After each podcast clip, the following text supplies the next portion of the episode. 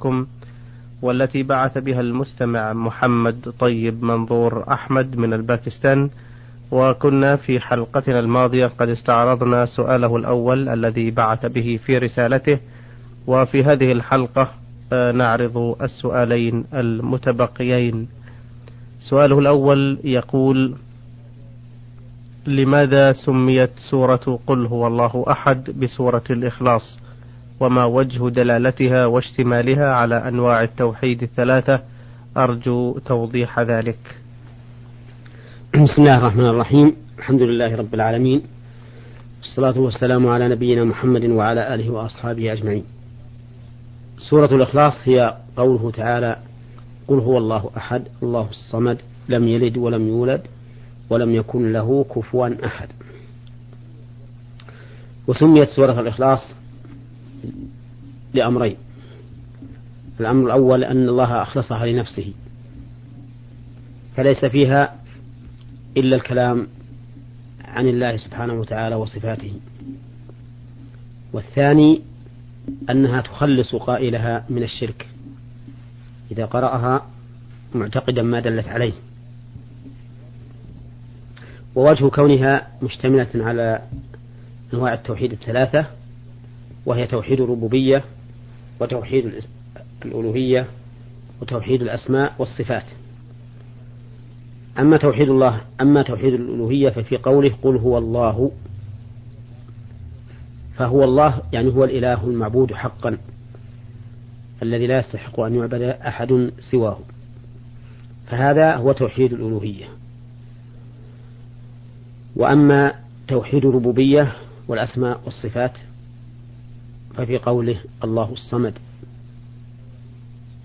فإن قوله الله الصمد معناه الكامل في صفاته الذي تصمد إليه جميع مخلوقاته. فكماله في الصفات هو ما يتعلق بتوحيد الأسماء والصفات. وافتقار مخلوقاته كلها إليه وصمودها إليه يدل على أنه هو الرب الذي يقصد لدفع الشدائد والمكروهات وحصول المطالب والحاجات. وفي قوله أحد توحيد في الأمور الثلاثة أي أنه وحده سبحانه وتعالى هو المتصف بذلك بالألوهية وبالصمدية سبحانه وتعالى. وفي قوله لم يلد ولم يولد رد على النصارى الذين قالوا إن المسيح ابن الله وعلى اليهود الذين قالوا إن عزيرا إن عزيرا ابن الله وعلى المشركين الذين قالوا إن الملائكة بنات الله. فهو سبحانه وتعالى لم يلد ولم يولد ولم يكن له كفوا أحد. وإنما قال لم يكن له كفوا أحد لكمال صفاته لا أحد يكافئه أو يماثله أو يساميه. نعم. السؤال الأخير يقول إذا كان قضاء الله وقدره سابقا على إنسان بالسعادة أو الشقاوة فما حكم تركه الأخذ بالأسباب والعمل؟ حكم تركه الأسباب والعمل سفه لأن الله سبحانه وتعالى يقدر الأشياء بأسبابها فلحكمته جل وعلا صار لكل شيء سببا كل شيء يكون فإنه لا بد له من سبب. إما معلوم لنا وإما مجهول لنا. وقد بين الله لنا أسباب السعادة وأسباب الشقاوة وأمرنا بأن نعمل في أسباب السعادة. فقال جل وعلا فأما من أعطى واتقى وصدق بالحسنى فسنيسره لليسرى وأما من بخل واستغنى وكذب بالحسنى فسنيسره للعسرى. ولما أخبر النبي عليه الصلاة والسلام أصحابه أنه ما من أحد إلا وقد كتب مقعده من الجنة ومقعده من النار. قالوا أفلا ندع العمل ونتكل على الكتاب؟ فقال اعملوا فكل ميسر له لما, لما خلق له. ثم قرأ هذه الآية. فأما من أعطى واتقى وصدق بالحسنى فسنيسره لليسرى وأما من بخل واستغنى وكذب بالحسنى فسنيسره للعسرى. نعم. فهذا ما دل عليه الشرع أنه لا بد من الأخذ بالأسباب. وكذلك دل عليه العقل فإن الإنسان لو قال أنا لا أتزوج ولكن إن كان الله قد كتب لي أولادا فسيأتون لعده الناس من أسفه السفهاء. وكذلك لو قال أنا لا أنا لن أسعى لطلب الرزق وإذا قدر الله سبحانه وتعالى لي أن أشبع وأن أروى لعد ذلك من أسفل السفه. فلا بد من فعل الأسباب ولا يتم التوكل. ولا الاعتماد إلا بامتثال أمر الله عز وجل بفعل الأسباب النافعة التي تؤدي إلى المقصود. المستمع من العراق مدينة الموصل سمى نفسه عبدا من عباد الله. آه، بعث بعدة أسئلة وفي الواقع نعتذر عن تقديم بعض أسئلتي لأن البرنامج قد سبق وتناولها في حلقات ماضية. آه، بقية الأسئلة التي سنوردها في هذه الحلقة. يقول في سؤاله الأول إذا كان الإمام في الصلاة الجهرية وقرأ بعد سورة الفاتحة سورة يوجد في آخر آياتها سجدة للتلاوة كسورة النجم أو العلق مثلا فهل يسجد للتلاوة ثم ينهض ويأتي بالركوع مباشرة وباقي أركان الصلاة أم لا يسجد للتلاوة في هذه الحالة؟ وكذلك ما الحكم في حالة قراءة الإمام لآية السجدة في الصلاة السرية؟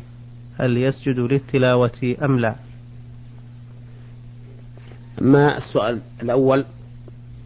وهو إذا كانت السجدة آخر قراءة الإمام سواء كانت في آخر السورة أو في أثناء السورة. فإن الإمام إذا أتى على السجدة يسجد يكبر فيسجد. ويقول سبحان ربي الأعلى ويقول ما ورد ثم يقوم بتكبير يكبر للنهوض من السجود ثم يركع إذا شاء أن يركع ويكبر للركوع وقولنا إذا شاء أن يركع لأنه ربما إذا رفع من السجدة ربما يقرأ شيئا من القرآن ولا حرج عليه في ذلك إنما إذا شاء أن لا يقرأ وكبر للركوع وركع فلا حرج عليه في هذا. وأما قراءة الإمام سجدة في في صلاة السر فإن هذه المسألة ذهب بعض أهل العلم إلى أنه يكره له أن يقرأ سجدة في صلاة السر. وقال لأنه إما أن يدع السجود فيكون تاركا لسنة وإما أن يسجد والمأموم يلتبس عليه الأمر. حيث إنه لم يسمع قراءته فيقع المأموم في حيرة. فلهذا قالوا إنه يكره أن يقرأ سجدة في صلاة سر ويكره أن يسجد فيها. وذهب بعض أهل العلم إلى أن ذلك ليس بمكروه وأن له لا حرج أن يقرأ في صلاة السر بآية سجدة. وأن ذلك وأن التشويش على المأموم يمكن أن يزول بجهره بقراءة السجدة عند الوصول إليها. و وعلى هذا فلا حرج أن يقرأ آية سجدة في صلاة السر وقد روي في ذلك حديث عن رسول الله صلى الله عليه وسلم أنه قرأ في صلاة الظهر سورة ألف لام تنزيل السجدة ولا يحضرني الآن الحكم عليه بصحة أو ضعف. أحسن الله إليكم. السؤال الثاني يقول هناك رأي عن صلاة الخوف. يقول إنها كانت مشروعة في حياة النبي صلى الله عليه وسلم خاصة. لقوله تعالى وإذا كنت فيهم فأقمت لهم الصلاة. الآية وحكمة مشروعيتها في حياته صلى الله عليه وسلم أن ينال كل فريق فضيلة الصلاة خلفه صلى الله عليه وسلم. وهم كانوا حريصين على إدراك هذه الفضيلة. وقد ارتفع هذا الأمر بعده عليه الصلاة والسلام لأن كل طائفة تتمكن من أداء الصلاة بإمام خاص فلا يجوز أداؤها بصفة فيها ذهاب ومجيء ونحوهما مما يخالف صفة الصلاة في حال الأمن. فما هو القول الصحيح في هذا؟ وهل حضور العدو شرط في أداء صلاة الخوف؟ كما أرجو من فضيلتكم شرحا موجزا. لصفة صلاتها. القول الصحيح في هذا أن صلاة الخوف لا زالت باقية إلى يوم القيامة. نعم. وذلك لأن ما شرعه النبي عليه الصلاة والسلام فإنه باقي. ما بقيت أمته صلوات الله وسلامه عليه ولو أردنا أن نخصص الأحكام بحياته في حياته بمثل هذه التعليلات لفتحنا بابا كبيرا ينسد به كثير من الأمور المشروعة. فالصواب أن صلاة الخوف باقية ولهذا ما زال الخلفاء الراشدون ومن بعدهم من أئمة المسلمين يعملون بها من غير نكير. أما صفة صلاة الخوف فإنه روي عن النبي صلى الله عليه وسلم فيها ستة أوجه أو سبعة وكلها جائزة حسب الحال التي تكون مناسبة في الحذر من العدو وتوقي شره. فمنها أن يصلي الإمام أن يقسم الإمام الجيش قسمين. فيصلي بطائفة منهم ركعة فإذا قام إلى الركعة الثانية أتموا لأنفسهم. ثم انصرفوا إلى وجاه العدو. يعني القسمان قسم يصلي وقسم يحرس؟ إي نعم. ثم يأتي القسم أو الطائفة الثانية التي كانت في نحر العدو فيصل فيصلون مع الإمام الركعة الثانية لأن الإمام لم يزل باقيا واقفا. فإذا صلوا معه الركعة الثانية وجلس للتشهد قاموا هم قبل أن يسلم الإمام فأتوا بالركعة التي بقيت ثم سلم الإمام بهم. فيكون الإمام في هذه الحال قد عدل بين الطائفتين. فالطائفة الأولى أدركت معه تكبيرة الإحرام والطائفة الثانية أدركت معه التسليم. هذه صفة والصفة الثانية إذا كان العدو تجاه القبلة أمامهم فإنه يصف الجيش صفين. في الصلاة. نعم. فيبدأ بهم الصلاة ويكبر ويركع فيركعون جميعا فإذا سجد سجد معه الصف الأول وبقي الصف الثاني قائمين للحراسة فإذا قام إلى الركعة الثانية سجد الصف المؤخر. ثم إذا قاموا تقد تأخر الصف المقدم وتقدم الصف المؤخر. ثم فعل الصف المقدم كما فعل الصف المقدم في الركعة الأولى بمعنى أنهم يركعون جميعا فإذا سجدوا سجد الصف المقدم مع الإمام وبقي الصف المؤخر قائما.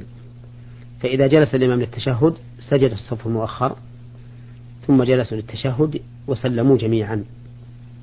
نعم. لكن هذه إنما تكون فيما إذا كان العدو أمامهم ولم يخشوا كمينا يأتي من ورائهم. فإن, فإن خشوا ذلك آه، صلوا كالصفة الأولى. وهناك صفات أخرى مذكورة في في كتب الفقه. نعم. نعم. لو صلت كل طائفة آه، بإمام مستقل آه، هل في هذا شيء؟ هذا خلاف المشروع. نعم. هذا خلاف المشروع لأن الذي ينبغي أن يكون الناس على إمام واحد. كلما كانوا على إمام واحد فهو أجمع للكلمة وأبقى للائتلاف. السؤال الثالث يقول لقد ورد عن الرسول صلى الله عليه وسلم حديث لا أعلم مدى صحته في صلاة التسابيح ووردت صفتها في عدة كتب موثوقة ككتاب الأذكار للنووي وكتاب تاج الأصول وكتاب فقه السنة. فما مدى صحة هذه الأحاديث؟ وما مدى صحة هذه الصلاة؟ وما هي صفتها إن كانت مشروعة؟ هذه الصلاة ليست مشروعة. وذلك لأن الحديث الوارد فيها ضعيف. نعم. كما قاله شيخ الإسلام ابن تيمية رحمه الله وقال إنه لم يستحبها أحد من الأئمة. وذلك لش... ل... و... و... وهو كما قال رحمه الله لأن هذه الصلاة شاذة في طلبها وفي صفتها وهيئتها. أما في طلبها فإن الحديث المروي فيها أن الإنسان يصليها كل يوم فإن لم يفعل ففي كل أسبوع فإن لم يفعل ففي كل شهر فإن لم يفعل ففي كل سنة نعم. فإن لم يفعل ففي العمر مرة ومثل هذه العبادة لو كانت من العبادات التي هي مصلحة للقلب ومرضاة للرب لكانت مشروعة على وجه واحد لا على هذا التخيير المتباعد. فالذي نرى في هذه المسألة أن صلاة التسبيح ليست مشروعة.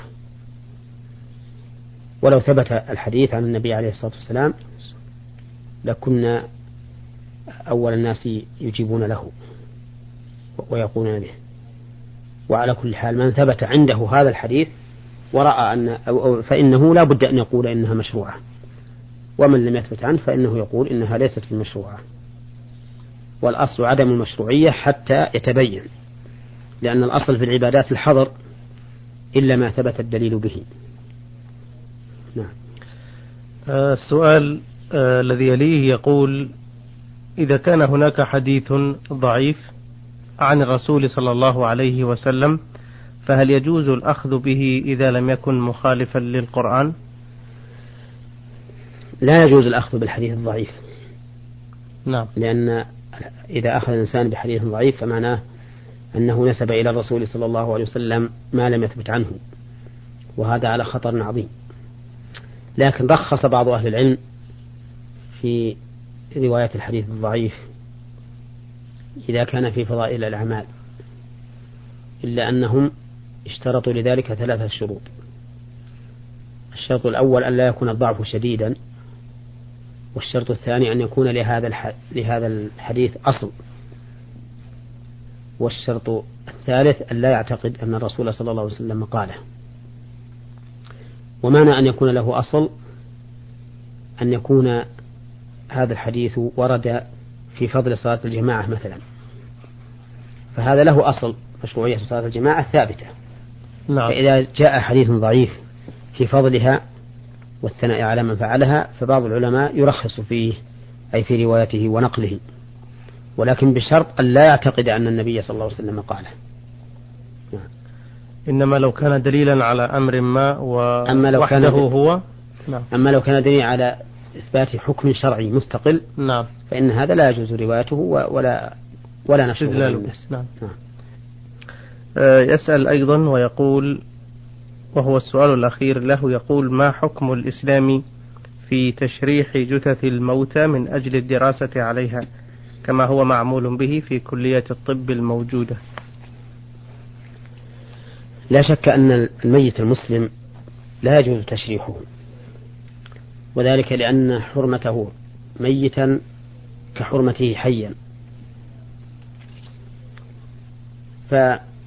فكما ورد في حديث رواه أبو داود بإسناد صحيح أن النبي صلى الله عليه وسلم قال كسر الميت كسر عظم الميت ككسره حيا.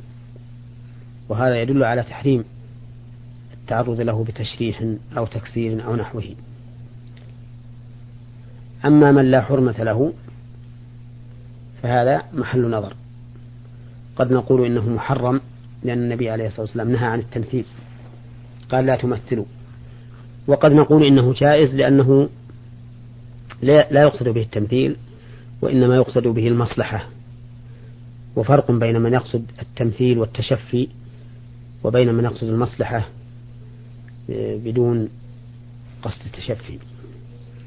والله أعلم. أحسن الله إليكم. آه هذه الرسالة من المستمع حسين محمود موسى من جمهورية مصر العربية الأقصر.